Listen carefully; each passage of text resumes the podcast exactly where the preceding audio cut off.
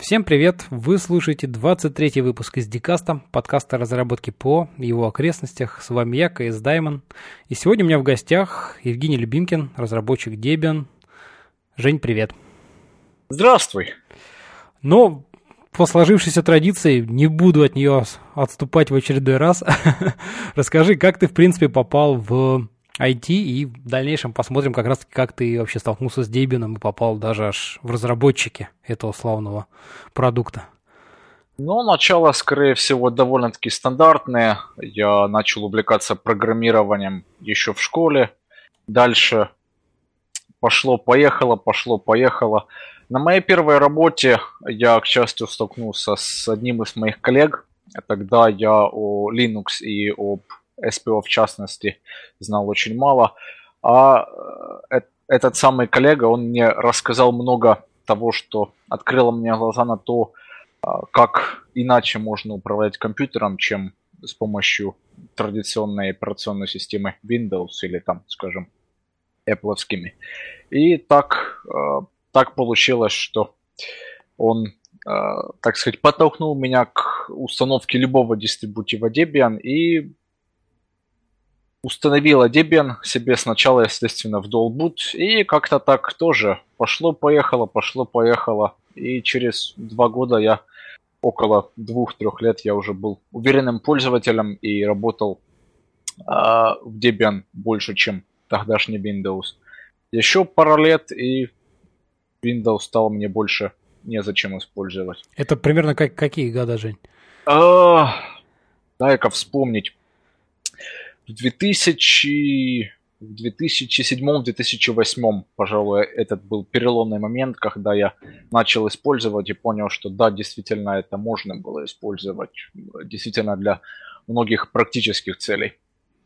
Mm-hmm. Ну, то есть у тебя, в принципе, тоже так первое знакомство было по там какому-то совету старшего товарища, который как-то лучше ориентировался в Linux, да, и это был, собственно, Debian. Видимо, это и обусловило, так сказать, твой выбор там в Linux. Видимо, так, видимо, так. Действительно, именно что по совету. Была у меня и пара других знакомых, которые тогда что-то слышали о Linux, но тогда э, среди моих кругов, скажем так, очень мало кто о нем слышал, даже среди программистов. Понятно. У меня просто по, по этой же причине, как бы, правда, фря была, ну, FreeBSD была первый, что называется, тоже, так сказать, старший товарищ э, лучше знал фрю, и вот я тоже как-то, так сказать, знакомство там с миром Linux начал с FreeBSD, ну, потом там всякие уже CentOS и там, не знаю, Red Hat и так далее пошло, Debian. Вот. Ну, хорошо, и скажи, вот, так сказать, начал ты там пользоваться, да, активно, там, понятно, там, в качестве десктопа уже заюзал все там штатные задачи, тем более, если ты там программист, ты на чем, как бы, пишешь? Я тогда и сейчас, в общем-то, у меня основным языком был C++, и тогда этот же самый товарищ, который, так сказать, подсадил меня на Linux, он подсадил меня и на Vim, mm-hmm. довольно-таки известный, и, естественно, это было непросто, но после месяца использования мне было сложно использовать что-либо другое. Настолько, настолько он отличается, по крайней мере, для меня в производительности от остальных вещей. Поэтому, да, в основном в консоли. Для меня, в общем-то, консоль была тогда, конечно, большим открытием, насколько легко и не то чтобы просто, а как же это сказать-то, насколько много можно было сделать вещей в консоли с помощью восьмидесяти символов, грубо говоря.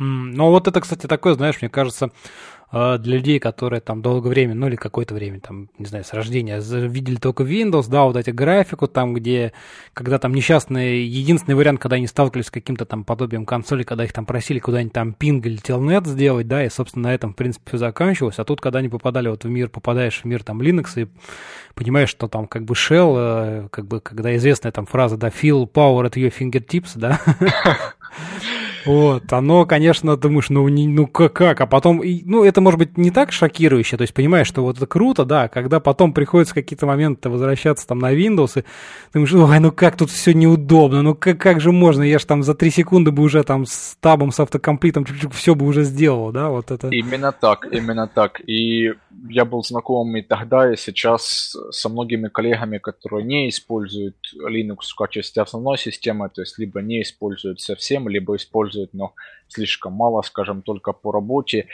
И те люди, которые знакомы только с той консолью стандартной, что предоставляет Windows, то, естественно, не очень понимают, как эта консоль может быть основным местом работы. Потому что, ну, неудобно же. Ну, да, да, это точно.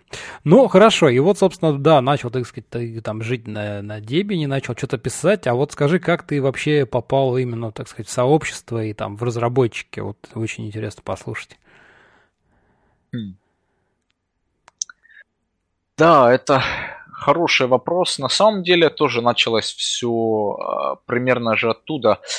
Я программировал, и одна из моих первых программ, которую я написал самостоятельно, это был тренажер клавиатуры.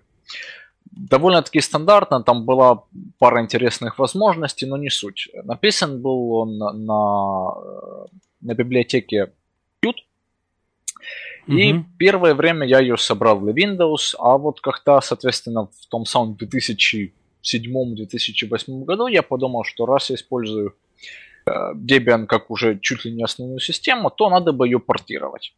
Я портировал, естественно, так как Qt довольно-таки библиотека очень хорошая, я считал это сейчас, я считаю тогда, то это было очень легко и просто, и быстро она заработала. И вот я использовал Debian, использовал сам же свой клавиатурный тренажер и подумал, а вот в Debian есть репозитории, я знаю, что репозитории работают, и в них много полезного. Почему бы мне не пакетить как-нибудь свой, свой этот самый тренажер клавиатуры для Debian официально? Mm-hmm. Тогда я, естественно, ничего не знал о том, как это, куда это. Но у проекта было неплохое сообщество, куча документации на сайтах, в ай ар си каналах, можно было читать почту свободно почти всю. И вот я читал, читал, читал, читал и... сделал свой первый пакет, естественно, там было огромное количество ошибок и недочетов, но я его послал на, так сказать, в общую в Debian, и тогда, и сейчас был, так сказать, канал почтовый для тех, кто пишет свои, кто пакетирует свои первые пакеты, либо уже не первые, но все равно просит помощи в том, чтобы эти самые пакеты проверить, и если они в хорошем состоянии, то залить на сервер за этого человека. И угу. вот я обратился туда, мне указали на ошибки раз, второй, третий. Естественно, так как Debian проце- э, проект э, волонтерский, то, естественно, все это проходило не быстро. То есть между каждым этапом могло, могла пройти неделя, могло, могло пройти две. И, наверное, полтора-два месяца прошло между тем, как я послал свой первый вариант пакета, и между тем, что этот самый мой пакет а, пришел в то состояние, в котором его можно заливать. Угу. И, естественно, когда не знаешь, что а, попадет твой пакет в репозиторий или нет, то, естественно, было состояние того, что «а, да, кто-то, наверное, забыл и занимается чем-нибудь другим». Потому что ждать, да, ждать, ждать дни без, собственно говоря, ответа и надеяться, что тот человек, который тебе ответил раньше, он все еще немного заинтересован в том, чтобы тебе помочь. Но так или иначе, через эти самые пару месяцев этот самый человек, который ему пакет проверял, он залил этот самый пакет в Debian. Как бы за меня. То есть человек, который имеет право заливать пакеты, он как бы выступает в качестве эдакого прокси человеку, mm-hmm. который эти самые пакеты делает для начинающих. Так начинал и я. Некоторые начинают с другого, некоторые могут начинать с переводов, с участия в командах, которые не требуют пакетирования, не требуют, скажем, программистских навыков, но я начинал довольно-таки стандартно со своих пакетов. И вот первый пакет попал в Debian.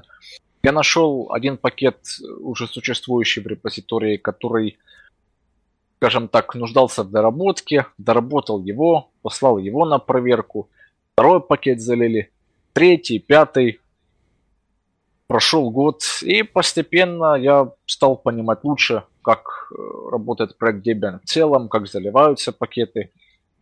И уже через год я подал заявку на то, чтобы стать официальным разработчиком. В Debian есть определенная процедура и определенные люди, отвечающие за проверку людей, которые хотят стать официальными разработчиками. Эти самые люди проверяют навыки, умения, знания. И в то время этот процесс занимал тоже месяцы, для некоторых и годы, но это, это случилось. И, собственно говоря, в две тысячи девятом я стал полноценным разработчиком Debian с доступом к, к репозиторию и всеми остальными стандартными доступами, скажем, mm-hmm. права голоса. Mm-hmm. Слушай, а вот расскажи немножко поподробнее, как в принципе устроена вот орг-структура, да, проекта, то есть как, как э, там есть как бы, ну, кто возглавляет все это, да, там дальше там группа там основных контрибьюторов, которые там имеют право, я не знаю, там принимать какие-то ключевые решения, вот как построен вообще вот э, сообщество, скажем так. Проект Debian построен удивительно плоско относительно того количества людей, которые в нем участвуют. То есть в проекте активно, ну, активно, не активно, так или иначе, около тысячи официальных разработчиков и еще несколько тысяч людей, которые полуофициально, либо начинающие, либо помогают не с пакетами, а с чем-то другим. И официально, так сказать, представителей власти довольно-таки мало. Есть один лидер проекта, который выбирается каждый год общим голосованием разработчиков. Есть несколько ключевых команд, которые отвечают за, так сказать, подготовку. То есть, скажем, есть команда, отвечающая за выпуск. И, скажем, определяет, какие ошибки достаточно плохие, что их нужно исправить перед официальным выпуском Debian Stable, а какие, так сказать, можно пропустить и исправить позже. Есть команда, которая отвечает за установщик Debian. Они, естественно, лучше других разбираются в ошибках, которые связаны с инсталлятором, и, естественно, этот инсталлятор развивают. Хоть и, как и во многих других командах, часто людей не хватает, но все же. Есть одна, скажем так, не команда, а даже группа людей, которая отвечает за ключевые технические решения в том случае, если разработчики не договорились сами. То есть, например, если есть два разработчика, либо две группы разработчиков, которые не согласны друг с другом, она говорит, что, скажем, мы должны двигаться в том направлении, а другая группа говорит, что в другом направлении, и эти самые два направления нельзя сделать одновременно, тогда есть команда, которая называется tech-ctte, которая mm-hmm. делает, так сказать, которые обращаются за, то есть, грубо говоря, суд. И вот этот самый суд определяет, что в какую, в какую сторону будем двигаться. Что интересно, что за вот несколько лет, что я официальный разработчик, всего лишь, наверное, меньше десяти раз приходилось обращаться к этому самому суду. То есть, скажем так, официальная позиция же такая, что лучше всего, если разработчики могут договориться друг с другом полюбовно. Не возникало уж слишком крупных, слишком технических споров. Но иногда они, конечно, возникают. Куда же без этого? Ну, ну да, мы еще тут обсудим обязательно впереди там один вопрос, который такой вызывает холивар, мне кажется, до сих пор, да, в Linux-сообществе и там, в Debian наверняка тоже.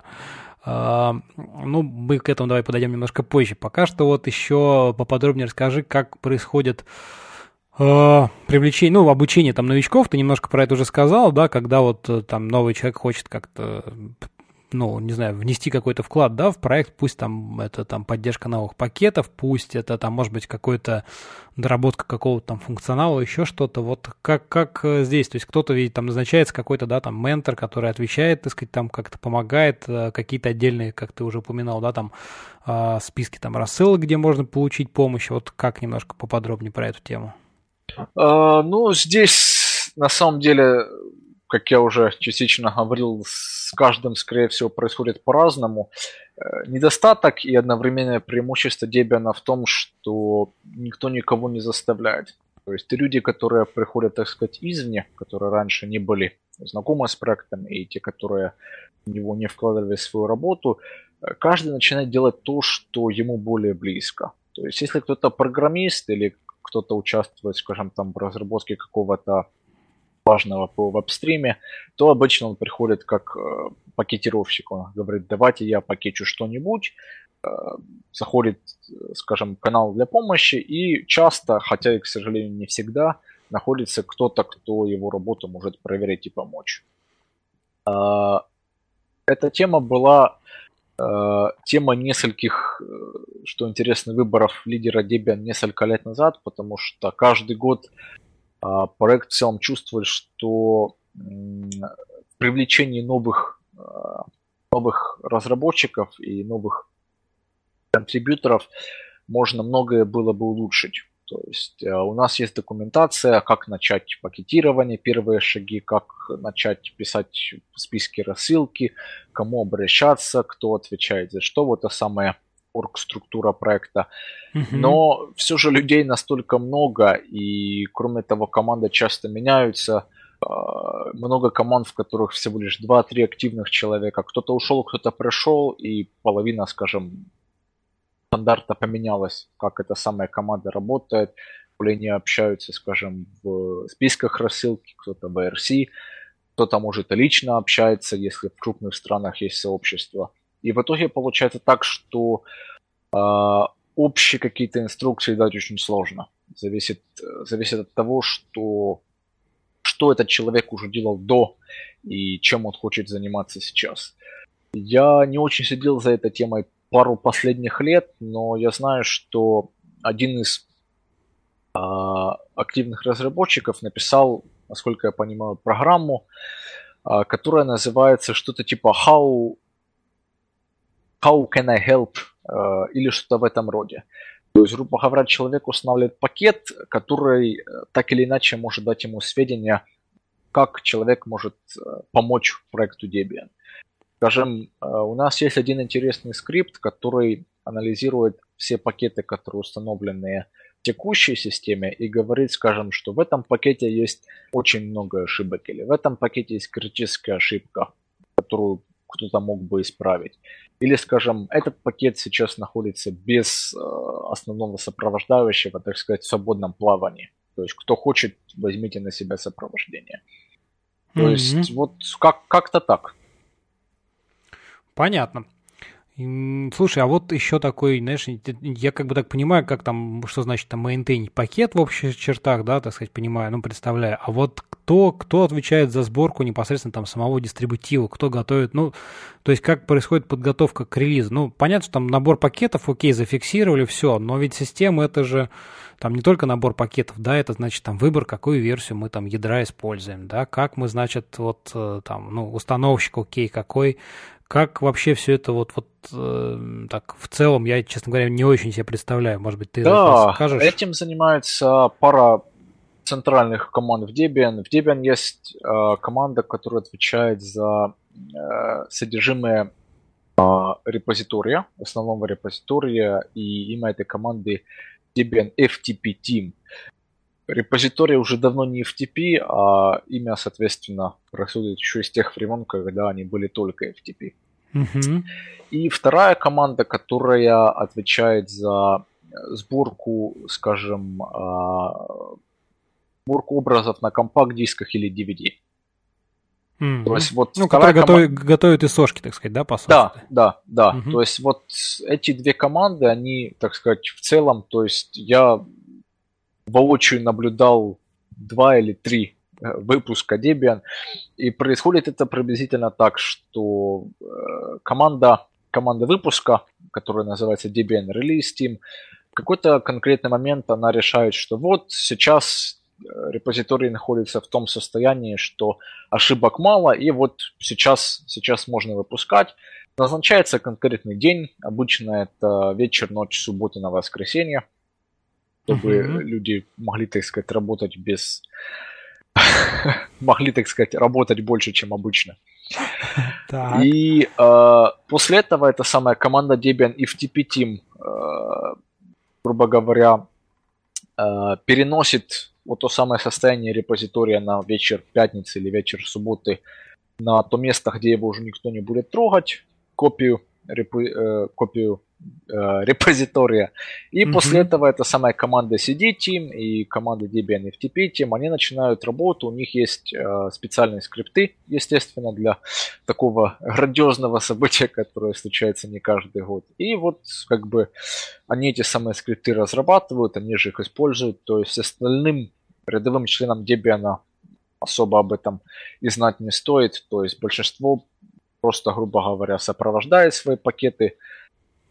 И дальше в час, в час чая, в денник, соответственно, можно откинуться на спинку кресла и наблюдать за процессом.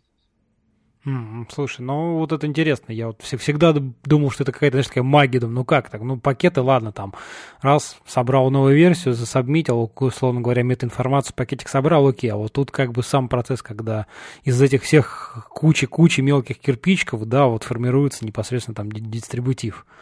Вот. Ясненько. Ну, давай двинемся дальше, поговорим то, чего мы откладывали. Это вот такая тема, я думаю, холиварная немножко, но тем не менее обсудим. Это systemd, да, вот, значит, система, которая сейчас активно как-то популяризуется и даже уже, так сказать, я, насколько понимаю, там в Debian будет по умолчанию теперь, да. Вот. Что ты вообще думаешь? Как... Ну, давай начнем с твоего личного, наверное, отношения, вот так, издалека. Да, systemd, systemd. По, по твоей интонации я уже так это предвкушаю.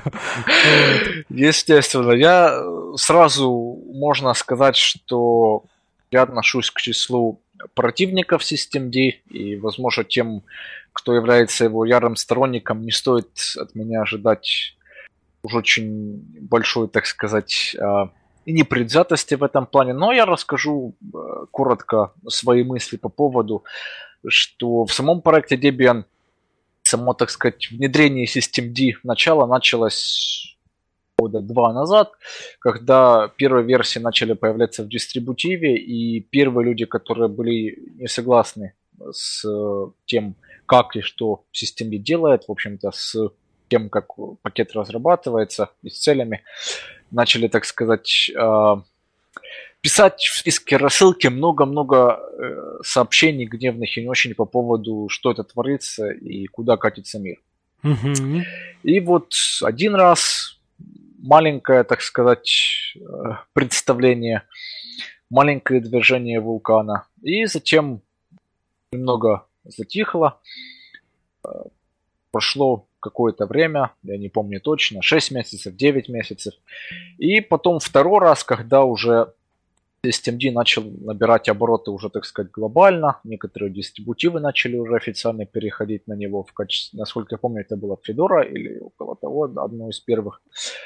Ну, насколько я понимаю, да, потому что как бы он же там в Red Hat, и, соответственно, они на базе Fedora, наверное, первые эксперименты, конечно, проводили. Скорее всего. Так или иначе, когда этот самый systemd начали официально, так сказать, проталкивать в довольно-таки крупные дистрибутивы, то началась вторая волна, и вторая волна была очень большой. Размер дискуссий был чуть ли не наибольший за вот все несколько лет, которые я эти самые списки рассылки читал.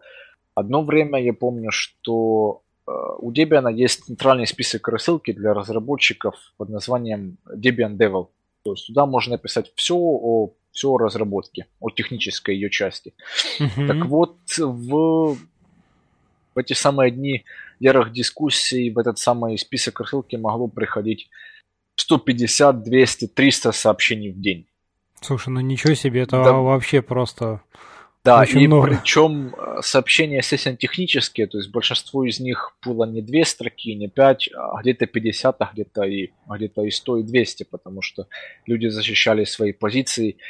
И, естественно, прочитать это было очень сложно, даже тем, кто очень интересуется, так сказать, тем, что происходит. Я честно пытался читать, но когда у меня накопилось...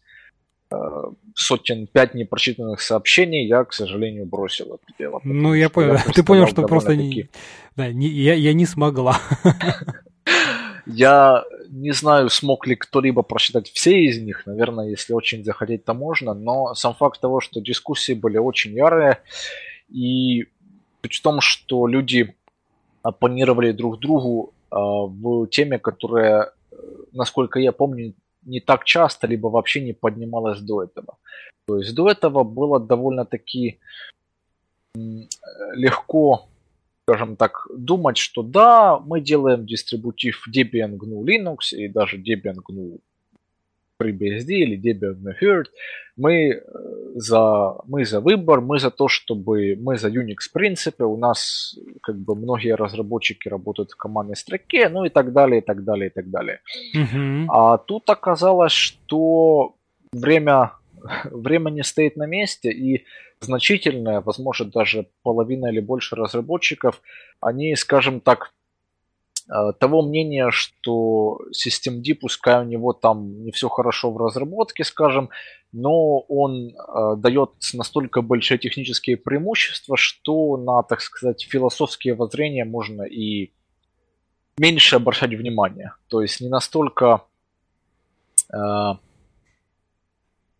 Как же это сказать-то? Люди не настолько э...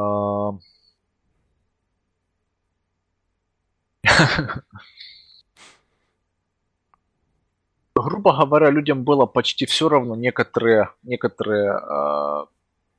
принципы, которые, скажем так, раньше большинство разделяло. И вот это самое стало причиной, почему настолько были большие дискуссии. Одна страна говорила, что нельзя забывать наши корни, нельзя забывать принципы, по которым строится любая система на базе Linux, на базе Unix-like. А вторые говорили, что да, да, это все хорошо, но сейчас год две тысячи тринадцать, четырнадцать, пятнадцать, и нужно двигаться дальше, и старое можно все забыть. То есть вот это, собственно говоря, корень проблем.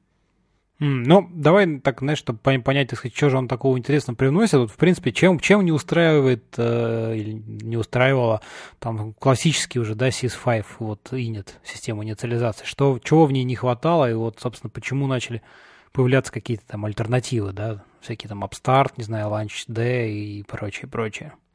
Я темой сам не владею слишком глубоко, но то, что я подчеркнул из списков рассылок, было то, что люди... Людям приходилось для каждого нового пакета, который требовал скрипта, писать, грубо говоря, то, что называется boilerplate code. То есть нужно было писать одни и те же функции, почти повторяющиеся.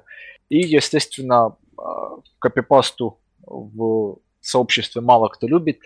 И, соответственно, до, даже до этого времени некоторые...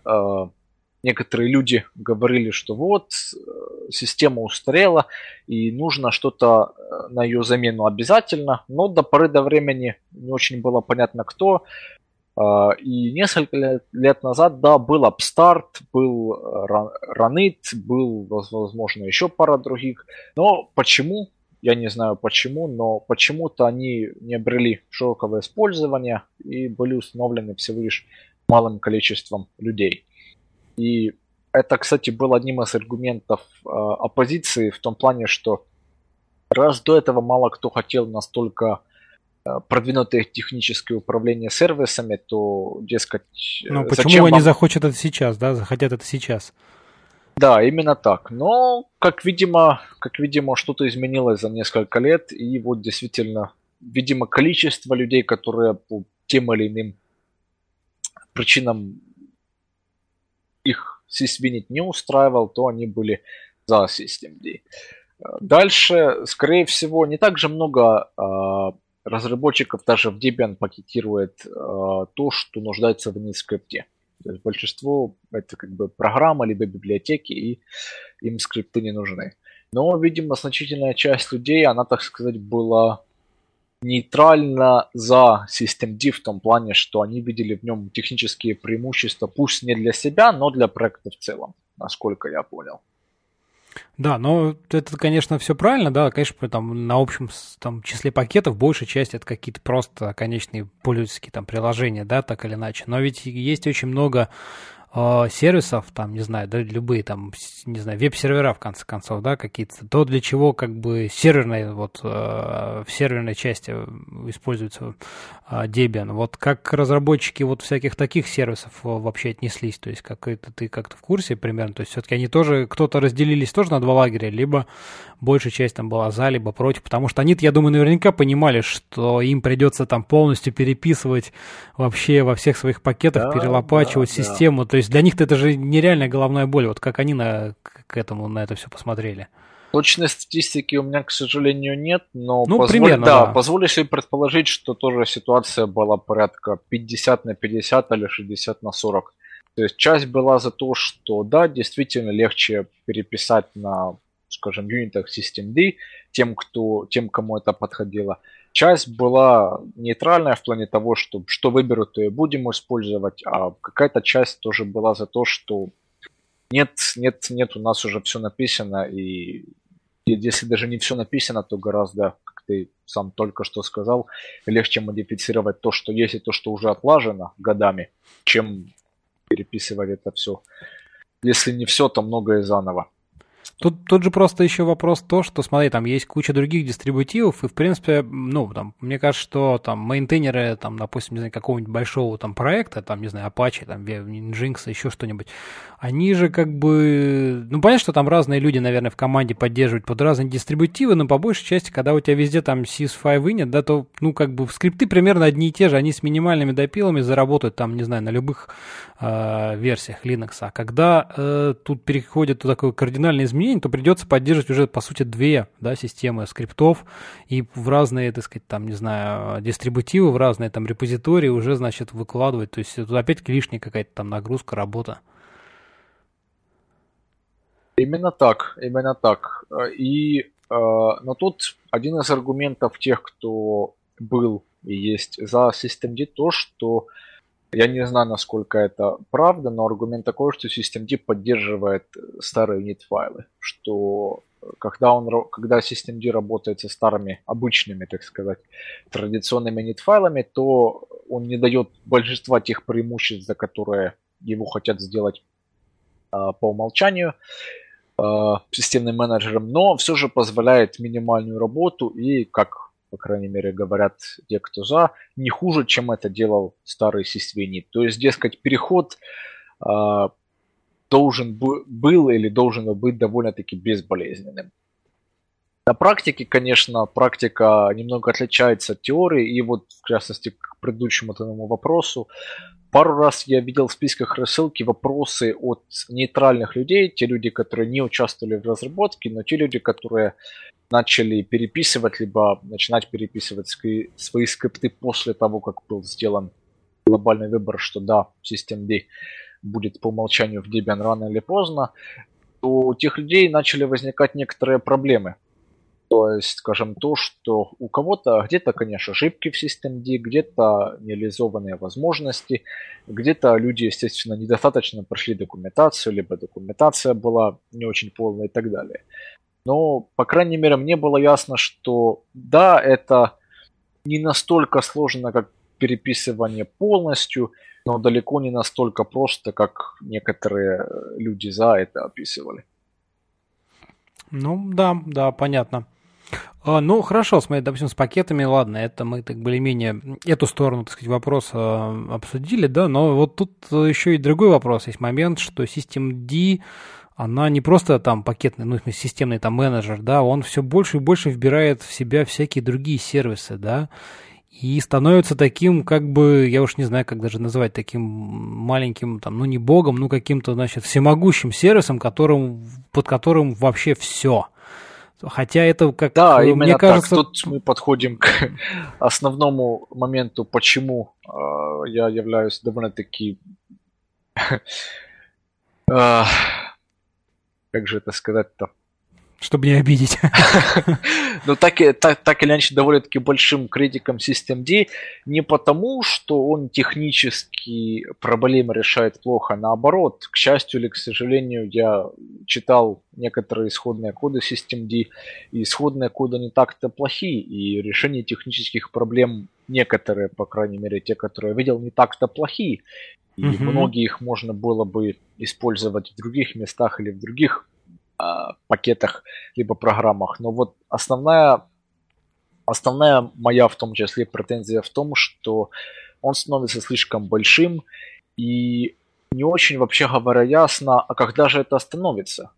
То есть подход, при котором системные компоненты, которые раньше не были связаны друг с другом, то есть у тебя мог быть, скажем, log-rotate отдельно, pam отдельно, sudo отдельно, inetd отдельно и так далее. То есть э, кубики, которые, да, они находятся внутри системы, где-то глубоко внутри системы, но тем не менее кубики, которые можно было заменять, можно было э, прототипировать, можно было экспериментировать, а что если этот кубик заменить на другой. И что немаловажно, эти самые кубики часто они разрабатывались независимо друг от друга разными людьми. То есть автор одного из кубиков не мог сказать, что так, я решил, завтра переходим на бинарные логи, всем, всем так сказать, переходить на бинарные логи. Ну да, да, да, да, да. да а да, сейчас вот. Что получается? Что люди, которые выбрали systemd, пускай, скажем, потому что он для них неплохо, неплохо работает с сервисами, кто-то перешел на systemd, потому что он неплохо заменил кому-то, скажем, консоли Qt или еще что-нибудь в этом роде, какой-то другой системный компонент.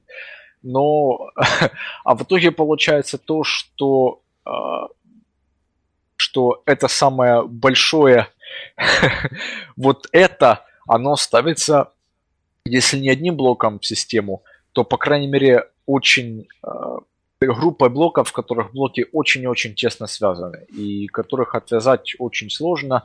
И, насколько я понимаю, автор или команда автора systemd этого делать не рекомендует.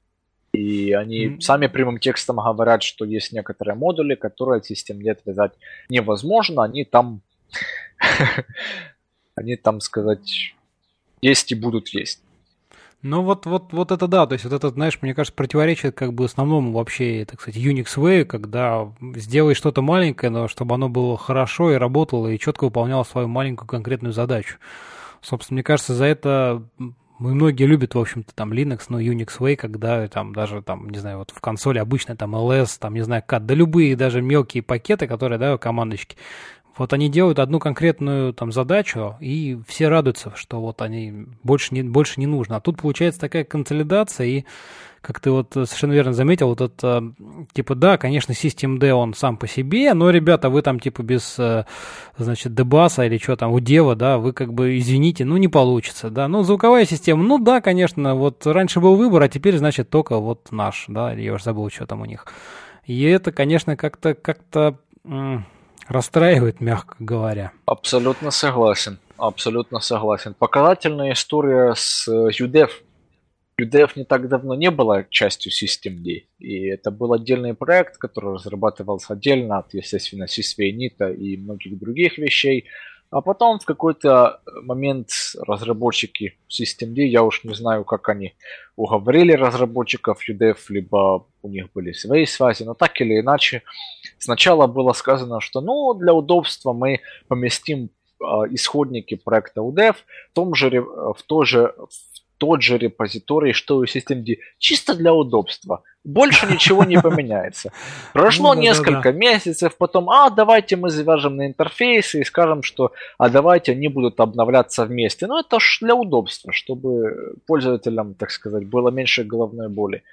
Проходит время, и теперь уже говорят, что, о, да, у udev неотъемлемая часть проекта systemd, та же версия, те же разработчики, и возможности, которые не используются не в systemd, мы давайте выкинем, потому что никто их больше не использует, правда же?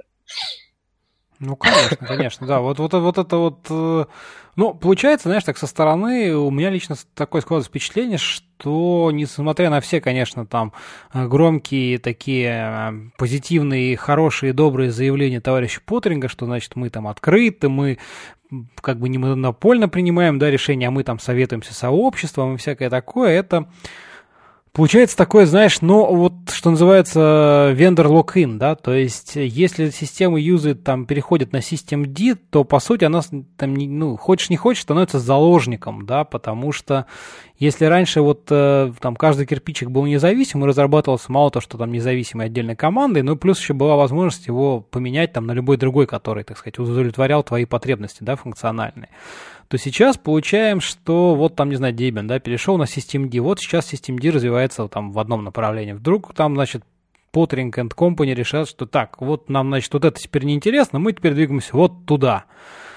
И получается, что вот никто даже, там, никакие дистрибутивы, которые его уже в себя встроили и используют, они не могут повлиять на вот это решение. То есть они, явно им придется, значит, как-то приспосабливаться. Вот это, на самом деле, меня лично как-то так э, напрягает. Ты как считаешь? Аналогично, целиком согласен. То есть э, как-то я не, я не участвовал в дискуссиях конкретно в Debian Devil, но так получилось, что я участвовал в паре дискуссий в других сообществах, и вот в том частности я тоже выдвигал один из аргументов, что это почти аналогично другим случаям, те, которые называются vendor lock-in, привязка к одному из поставщиков. И некоторые смеяли, дескать, как же, Как, как же может быть привязка, когда код открыт и каждый может послать патч? Теория верна, но на практике то, что ты можешь послать патч, не, не обязательно значит, что он будет принят, если он расходится с основной линией партии, а как ты только что правильно заметил, линия партии может поменяться очень легко и непринужденно в сторону, которая выгодна разработчикам systemd, либо, скажем, Red Hat в целом, но не очень выгодно остальным, то сложно делать что-либо, по крайней мере, сразу. Естественно, что это не будет, не будет в теории настолько большим ударом, что дистрибутивы размера Debian от него не, отправ, не отправятся, но все же, все же это большой риск. И я лично считаю, что на него идти не стоило, но небольшое, ну не то чтобы небольшое, но не столь подавляющее большинство выбрало, выбрало по-другому. Ну, понятно. Собственно, это привело к, в какой-то момент, да, к тому, к появлению форка Debian, как без systemd, который назвали там ди один, да, насколько я понимаю, как-то так да. Считается. Вот. А вот ты что-то про это как-то поподробнее знаешь, можешь рассказать? Э, да, довольно, довольно-таки кратко, к сожалению, времени не так много следить за всем, но я кратко был на их сайте, я был, э, заходил на их каналы разработки несколько раз, и противоречивое чувство. С одной стороны, я абсолютно согласен, как мы только что обсудили, с теми идеями, теми причинами, по которым эти люди не согласны с э, линией разработки и почему они хотят сделать хоть какой-то аналог Debian или, скажем, пускай, пускай лишь только репозитории Debian, но в которые пакеты были бы сделаны так, чтобы не, зави- не зависели systemd, по крайней мере, не строго. Э, с другой стороны, э, я не очень уверен, насколько успешно этот проект будет развиваться, потому что одно из э, недостатков проекта как Debian — это то, что его очень э, сложно форкнуть. Э, если у проекта есть сотни разработчиков, и ты один, или пускай вас даже десять, даже десять очень хороших людей, людей, у которых есть время, все же им очень сложно э, успевать за темпом, которые, которые могут задавать пятьсот или тысяча или две тысячи человек.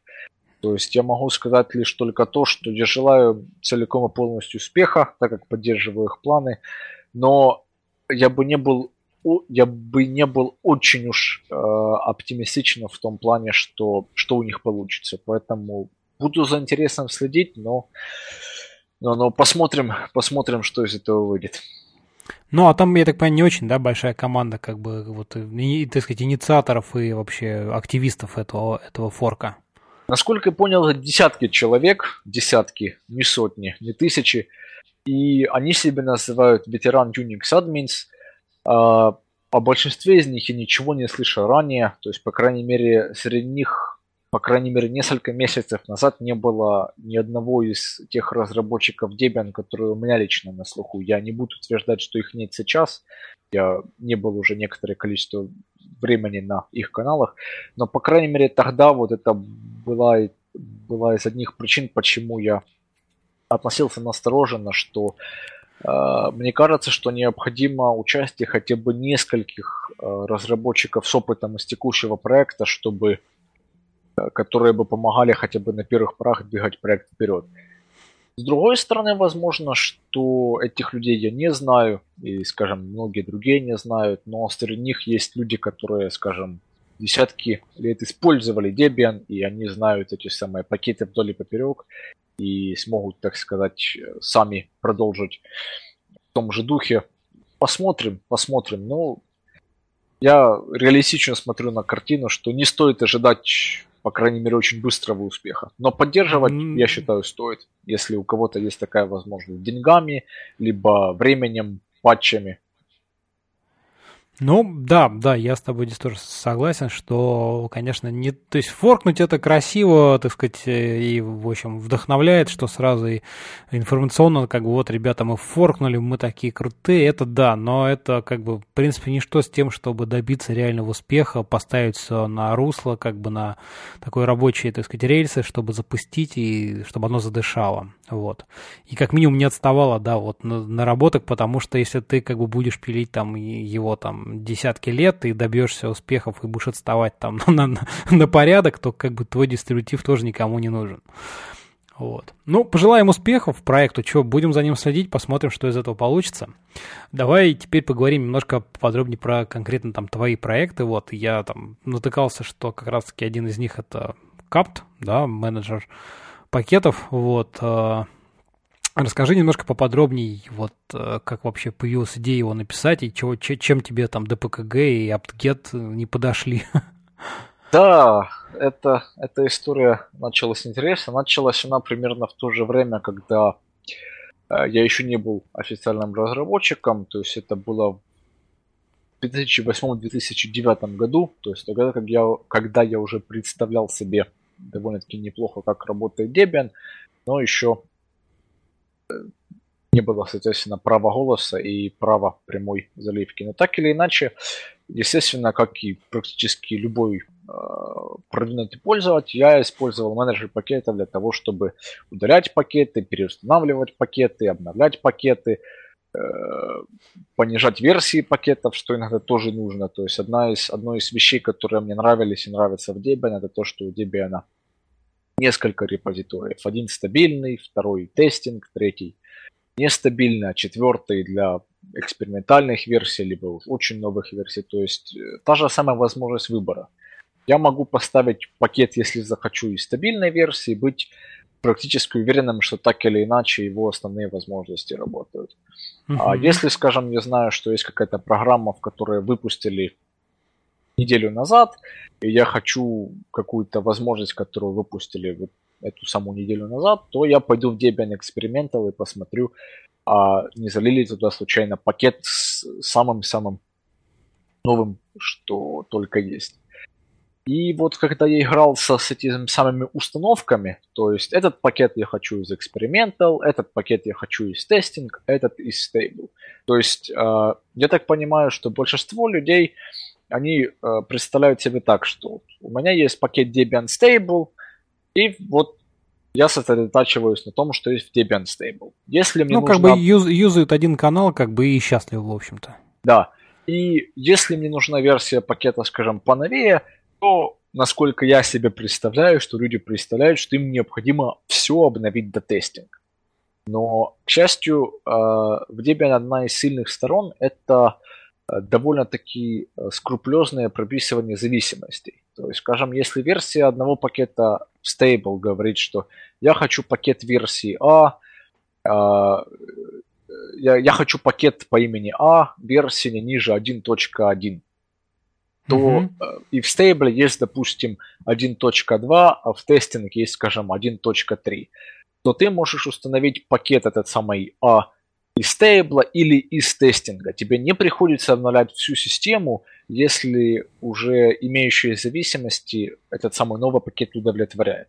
Uh-huh. И естественно, что если, скажем, есть новый пакет в тестинг, который, грубо говоря, тянет за собой другие пакеты. То есть я хочу новый пакет, и этот пакет э, требует, чтобы его зависимости тоже были новее. Хорошо, не вопрос, я говорю, установить пакет, и менеджер пакетов мне говорит, хорошо, я обновлю тебе десять, двадцать, пятьдесят пакетов, но не тысячу, не все.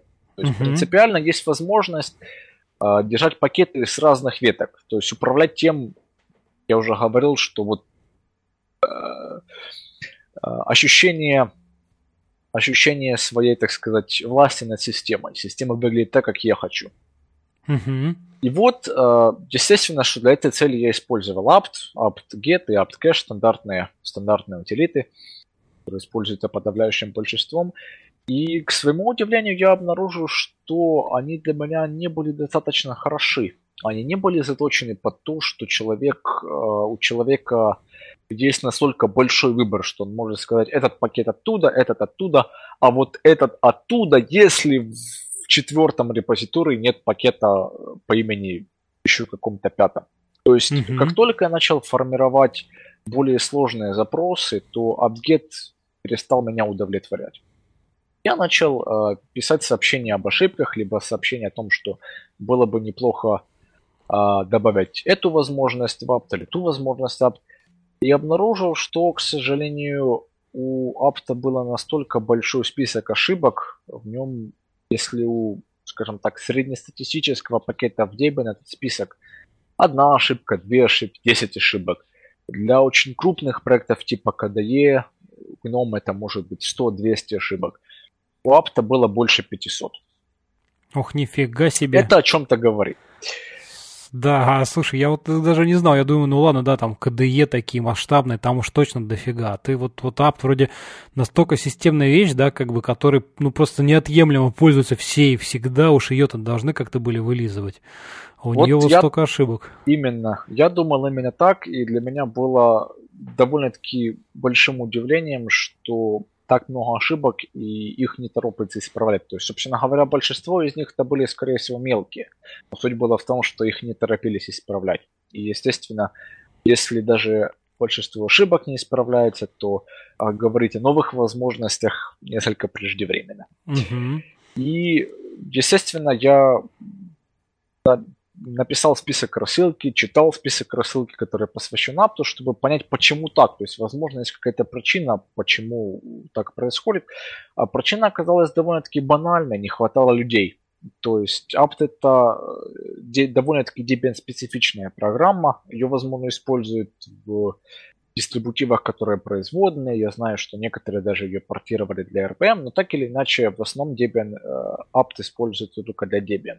Mm-hmm. И, соответственно, количество людей, которые заинтересованы в его разработке, не столь велико. Если ты разрабатываешь кей ди и, то ты можешь использовать кей ди и на почти любом дистрибутиве, в том числе и не Linux.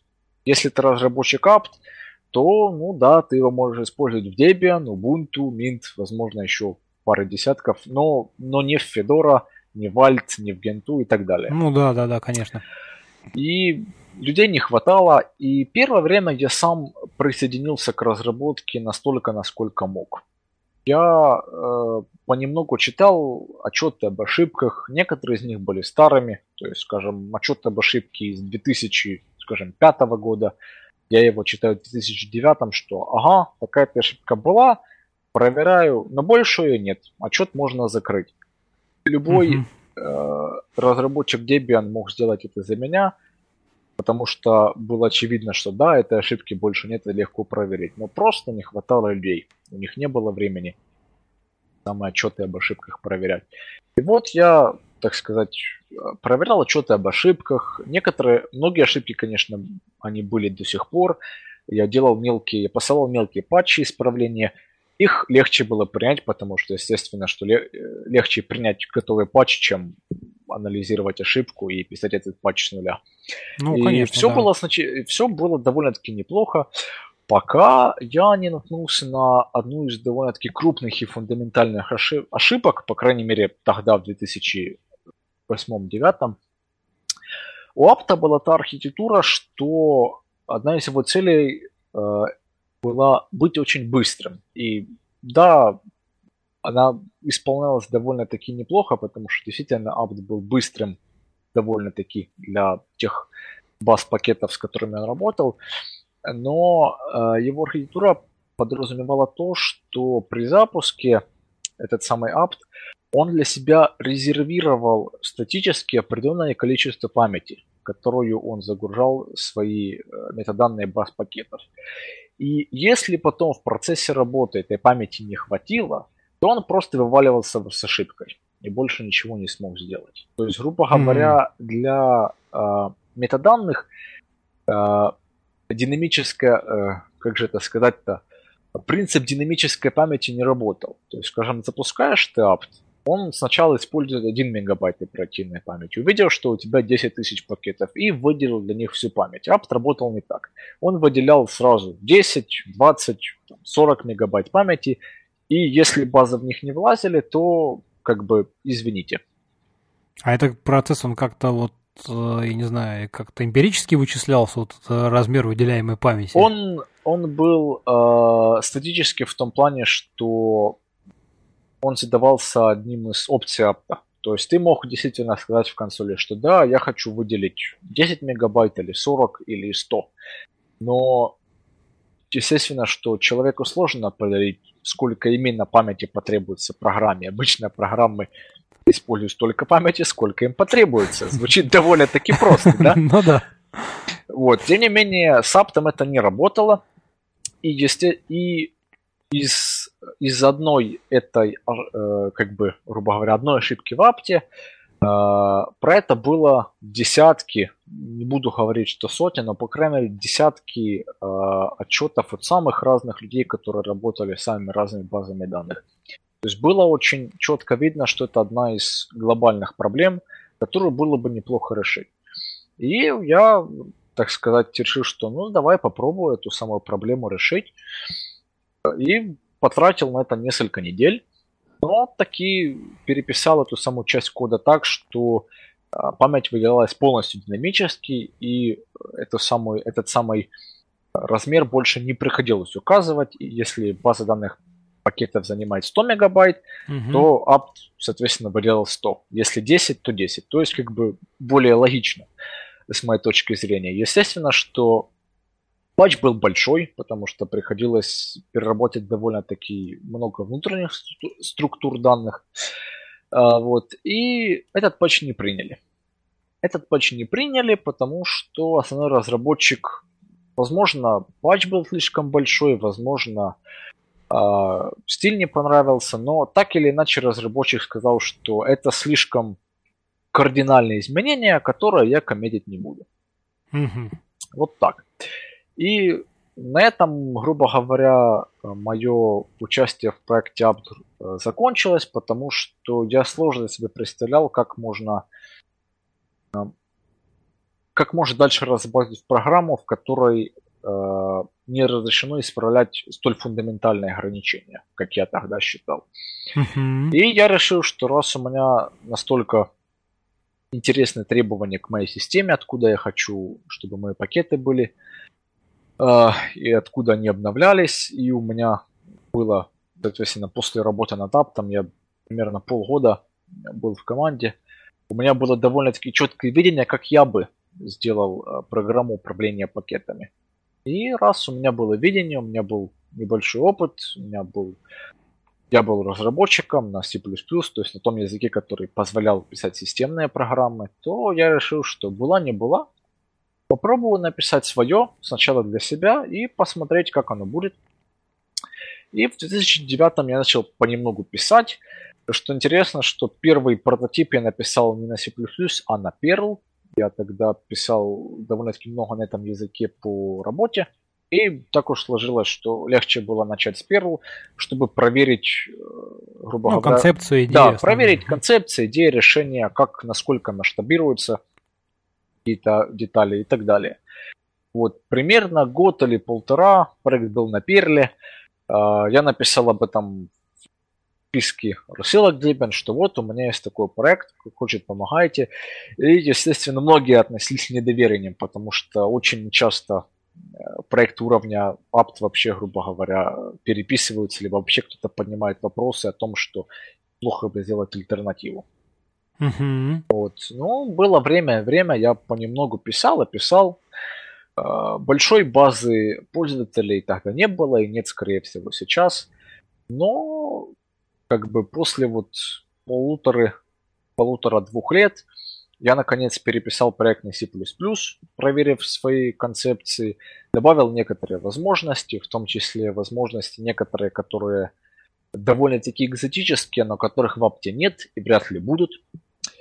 Ну-ка, это, например, что-нибудь, что такое? Например, поддержка или даже так интеграция с debdelta. Немногие знают, что в Debian есть проект debdelta, который позволяет скачивать не пакеты, а дельты пакетов. Если у кого-то есть пакет, скажем, LibreOffice размером сорок мегабайт, и вчера он обновился в Upstable, в Unstable, там что-то поменялись, скажем, два файла, вот, то этот самый проект debdelta, он позволяет тебе скачать не сорок мегабайт заново, а, скажем, всего лишь мегабайт, или два, или десять. В зависимости от того, насколько глубоко этот пакет изменился. И за счет архитектуры, по крайней мере, тогда, которая была в апт, она не позволяла доста- до- достаточно гибко интегрироваться с другими а, утилитами для скачивания. Архитектура mm-hmm. Qt это позволяло легко. И, насколько я знаю, до сих пор у апта нет никакой интеграции с debdelta, а Qt есть.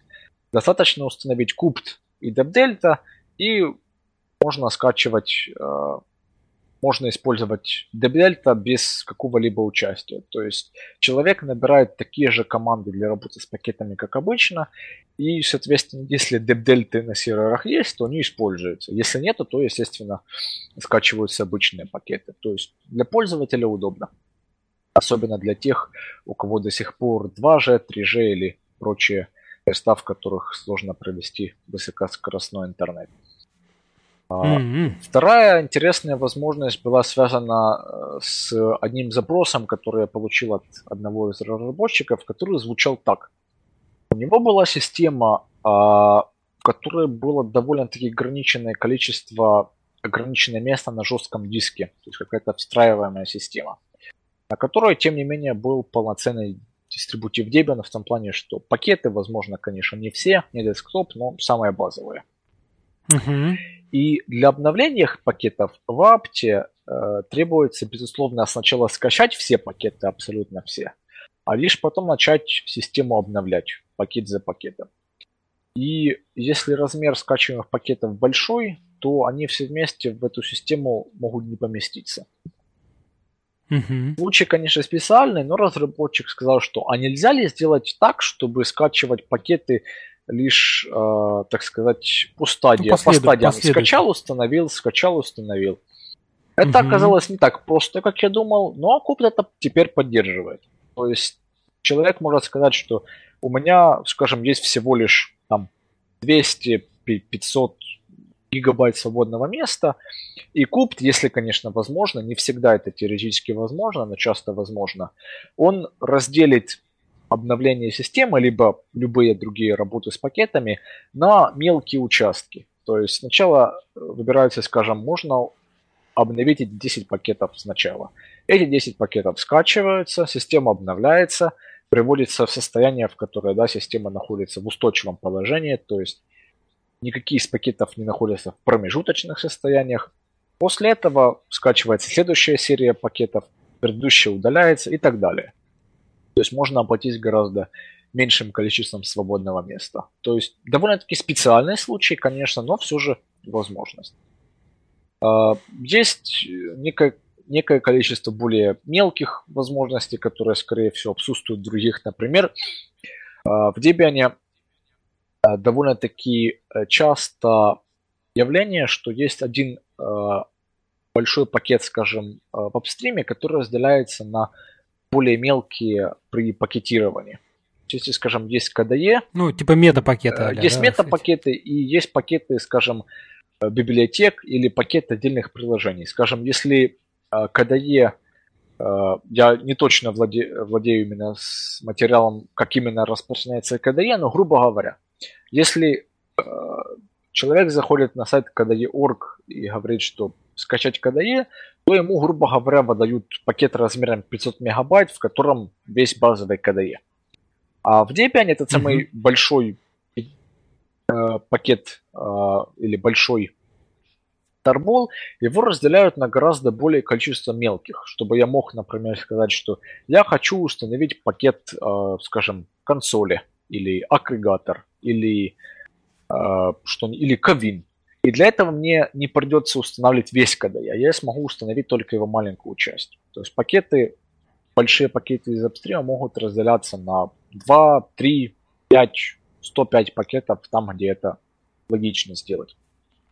Mm-hmm. Так вот, если после этого человек, скажем, установил один из этих пакетов, либо десять из них, и он набирает, что да, я хочу обновить пакет, например, консоли, то да, пакетный менеджер действительно обновит ему пакет в консоли.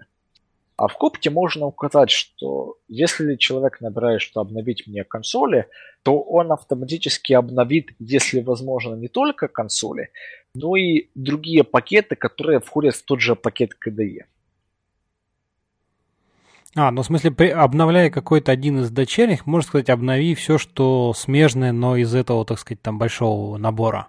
Именно так. И причем это можно тоже настроить, как именно это делается. Человек может сказать, что обнови этот пакет только если все смежные пакеты тоже могут быть обновлены. Либо человек может сказать, что обнови этот пакет и по возможности другие пакеты. То есть если да, то да, если нет, ну можно и без них. Mm-hmm. Мелочь, но мелочь, все же но приятно, да, да, да, но приятно. И вот как бы таких мелочей, возможно, не десятки, но там и там. Второе, что уже не очень э, зависит от конкретных возможностей, то, на что я хотел сделать упор и то, что мне не хватало в апте, это логичность запросов. То есть в апте, насколько я знаю, кто-то может меня поправить, конечно, насколько я знаю, существовала система, скажем так, исключений. То есть если человек говорит, что установи мне пакет... Э, скажем, опять-таки, консоли из тестинг, то при этом у апта есть э, э, свои правила, по которым он определяет, что если пакет консоли э, хочет за собой потянуть какие-то другие зависимости, то откуда эти самые зависимости он тянет. Если это тестинг, то есть тестинг, а если, скажем, это был experimental, то есть unstable, то есть какие-то... Э, правила, которые не очевидны человеку, который набирает этот запрос, то в Капте mm-hmm. я постарался сделать так, чтобы все запросы были очевидны и для разных вещей были сделаны а, разные опции. То есть в апте тоже есть что-то подобное, но, например, в Капте очень четкое правило без исключений то, что если человек говорит, что установи мне пакет консоли, то, допустим, из какого-то другого допустим, из экспериментов, а основная система у человека, допустим, тестинг. То Куб сделает так. Он, он установит консоли из экспериментов, как его и просили, но остальные пакеты по возможности он дотянет из тестинг по умолчанию, потому что ему сказали, что консоли из экспериментов. Четко. Mm-hmm. А можно сказать по-другому. Можно сказать, что э, выбор в качестве основного дистрибутива экспериментов установи мне пакет консоли. И тогда Капт для любого э, удовлетворения зависимости, для удаления пакетов, для добавления пакетов, он будет использовать уже экспериментов, потому что пользователь ему четко сказал, что не один пакет из какого-то э, из ветки, а все пакеты из ветки, которые потребуются для э, для данного запроса и так далее. То есть пример, возможно, не очень легко понять тем, кто не использовал раньше, скажем так, миксы пакетов, но суть я хочу подчеркнуть в том, что в логичности. Возможно, не так просто сразу э, понять, что делает опция, но если человек прочитал документацию, то... Э, нет каких-либо встроенных правил, которые не обозначены в документации, что менеджер пакета делает что-то другое, чему от него хотел пользователь. По крайней мере, к этому я стремлюсь. Естественно, что ошибки бывают везде. Не, ну ошибки это понятно. Ну, а расскажи, ты вот один пишешь или все-таки кто-то еще помогает, какие-то есть еще контрибьюторы, там, пожелания каких-то новых функционалов, имеется в виду вот извне, да, как ты сейчас, наверное, рассказал вот про разработчика. И вообще кто-то его использует, насколько ты вот знаешь вообще, как-то есть какая-то статистика? Есть небольшая статистика. Разрабатываю я в основном сам, то есть большинство кода пока, пока происходит от меня. Есть э, небольшие люди, которые присылают патчи время от времени для каких-то своих нужд. Э, чаще, часто это исправление ошибок на экзотических архитектурах. Например, э, была одна или даже две, очень, один или даже два интересных отчета об ошибках, когда Купт на ядре хурд, что, естественно, было очень э, интересно анализировать. Mm-hmm. А, пара отчетов об ошибках, скажем, которые были на системах, которые портированы на, скажем, ветки там stable, либо backports, то есть на э, других, скажем, библиотеках, либо просто в других пропорциях пакетов, на системах встраиваемых, там, где очень мало пакетов, где-то зависимость пропустил и так далее. То есть в основном мелочи, и большинство, конечно, кода, который отвечает за именно вот за ядро, то есть за разрешение зависимостей, за скачивание, за интерфейс, то большинство, конечно, исходит от меня. Но пожеланий действительно было много. Насколько я знаю, по базе данных, неофициальной, конечно, но все же popcon.debian точка org, то есть как минимум сто человек, который у себя установили Купт, и, скорее всего, его для чего-то используют. Я знаю, что, например, есть несколько пользователей, которые мне напрямую об этом говорили, что они используют Купт только потому, что Купт интегрируется вот с этим самым debdelta, как я и говорил раньше. Mm-hmm. Те, у кого mm-hmm. интернет, грубо говоря, один килобит или даже там десять килобайт в секунду, ему намного легче использовать Qt для повседневной работы, чем apt, потому что apt просто не позволяет, по крайней мере, настолько легко. Слушай, ну, все-таки, вижу, значит, востребовано, то есть пусть небольшое, но, тем не менее, так сказать, всегда приятно, когда есть еще пользователи твои, которые тебе там высказывают какие-то и там слова радости, благодарности, какие-то там патчи присылают, значит, все-таки, так сказать, востребовано. Естественно, естественно. Конечно, хотелось бы больше, конечно, очень... Хотелось бы, чтобы э, и разработчики были более заинтересованы, так сказать, в более ментальных вещах, в разработке, скажем, э, поддержки более обширного, э, более обширной сети, скажем, тех протоколов, по которым можно скачивать пакеты. То есть это, скажем, одна из областей, в которых Qt, скорее всего, хуже апта, потому что для апта написана куча пакетов, которые позволяют, скажем, скачивать пакеты из, по протоколу торрент, по протоколам каким-нибудь еще экзотическим другим. А Qt просто потому, что мало кто этим пользуется, я лично нет, то Qt подобного не позволяет. Хотя, естественно, что плагины можно написать и для него, довольно просто, но они не написаны. То есть... Понятно. Ну, из коробки там стандартные эйч ти ти пи, эф ти пи, да? Да, сказать. Естественно. Из коробки то, что используется девяносто девять процентов пользователей, это хватает с головы мне и многим, но естественно, что я предполагаю, что кому-то для очень экзотических целей им может не хватить. Ну, будем надеяться, что тогда те самые люди один процент возьмут, пришлют тебе патч, что типа вот давай-ка добавим там, не знаю, торренты в Купт, и, и будет хорошо. А, ну, так что что, вот могу пожелать только тебе успехов в этом деле и надеюсь, что как-то сообщество тоже будет развиваться и там поддерживать. А, давай, наверное, теперь, в принципе, основные темы вроде как так обсудили, да, вот... В заключение, наверное, спрошу у тебя, как вот начинающему разработчику вообще принять участие в каком-то проекте, ну, например, да, на примере Debian, то есть какие шаги нужно там принять, ну, или вообще как вступить, то есть я понимаю, что там ты, в общем, в общем и целом это сводится, там, будьте активнее. Как я уже частично говорил, что наиболее простой путь это через, через пакетирование, и это было, наверное, скорее всего, немного по-другому пять или десять лет назад.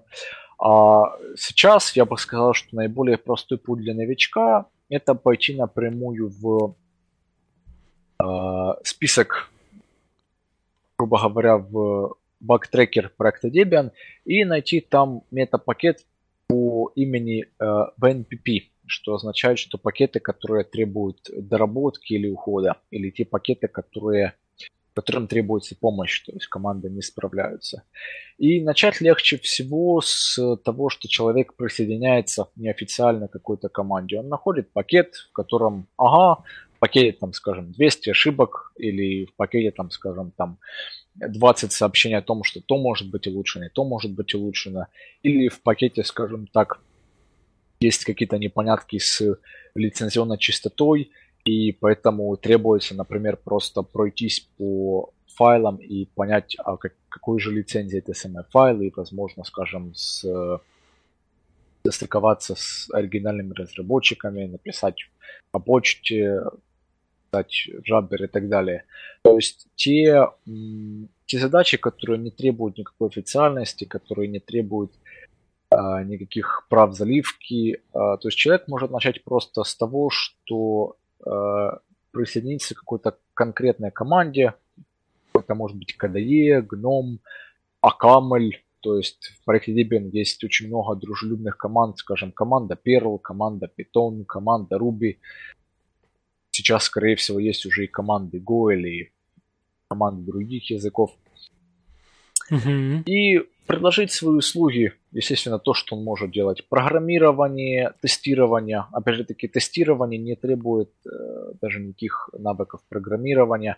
Очень часто не хватает тестировщиков, так как проект, естественно, полностью добровольно. То есть человек может прийти и сказать: здравствуйте, я использую там, я программирую на Акамль или на Python, или я там использую там кей ди и. И вот давайте что-нибудь протестирую, что-нибудь скачаю, попробую обновить пакет, попробую э, сделать пакету downgrade. То есть э, сделать то, на что обычно у, разработчика, у разработчиков основных э, хватает, естественно, опыта, но не хватает просто времени. И вот, скажем, присоединился к одной команде, попробовал. Если вдруг не понравилось, то можно попробовать в другой. То есть э, списки рассылки и адреса разработчиков не всегда открыты. Репозитории большинства пакетов, то есть те изменения, которые специфичны в Debian, они тоже открыты. Есть сервер под названием alias точка debian точка org, там есть исходники очень многих пакетизаций. Можно пойти туда посмотреть, что требует работы или э, в какой пакет человеку хотелось бы добавить что-то или исправить что-то. И вот послать патчи, и дальше оно загрузится само. По крайней мере, большинство, э, большинство людей, которые я знаю, которые пришло в проект Debian, они начинали именно так. Они заинтересовались чем-то, присылали патчи или присылали, присылали пакеты, и проходит год, два, пять, десять, и из человека получается разработчик и очень часто активный участник э, сообщества свободного программного обеспечения. Как-то так. Ну, да, да, в общем, все, все понятно. Главное, так сказать, действовать, да, привносить, стараться, так сказать, помогать, а результат, я думаю, не заставит себя, в общем-то, долго, долго ждать. А, именно кстати... так. Иногда требуется терпение, то есть, естественно, что если человек работает над чем-то уже очень экзотическим, например, решил опакетить что-то, которое очень редко используют, и кем-то, например, что-то, которое специфично к конкретному э, железу, конкретной периферии, либо то, к чему просто пока нет интереса, или просто интерес узкий, то, возможно, ему придется ждать, или, или придется много более времени затратить на то, чтобы найти человека или людей, которые будут бы заинтересованы, так сказать, э, ему помочь и стать менторами, но я надеюсь, что у большинства это получится и не потребуется уж очень много терпения. Ну, да, да, давай пожелаем, в общем, успехов. Думаю, на этой позитивной ноте мы закончим этот выпуск. Жень, спасибо большое, что пришел в гости. Было крайне интересно, любопытно, очень так дружелюбно узнать подробности проекта. Вот. Спасибо за приглашение. Был очень рад, рад высказать свои, свои мысли по поводу вещей. Ну да, что ж, друзья, всем спасибо, что были с нами, и до новых встреч. Пока-пока. До связи.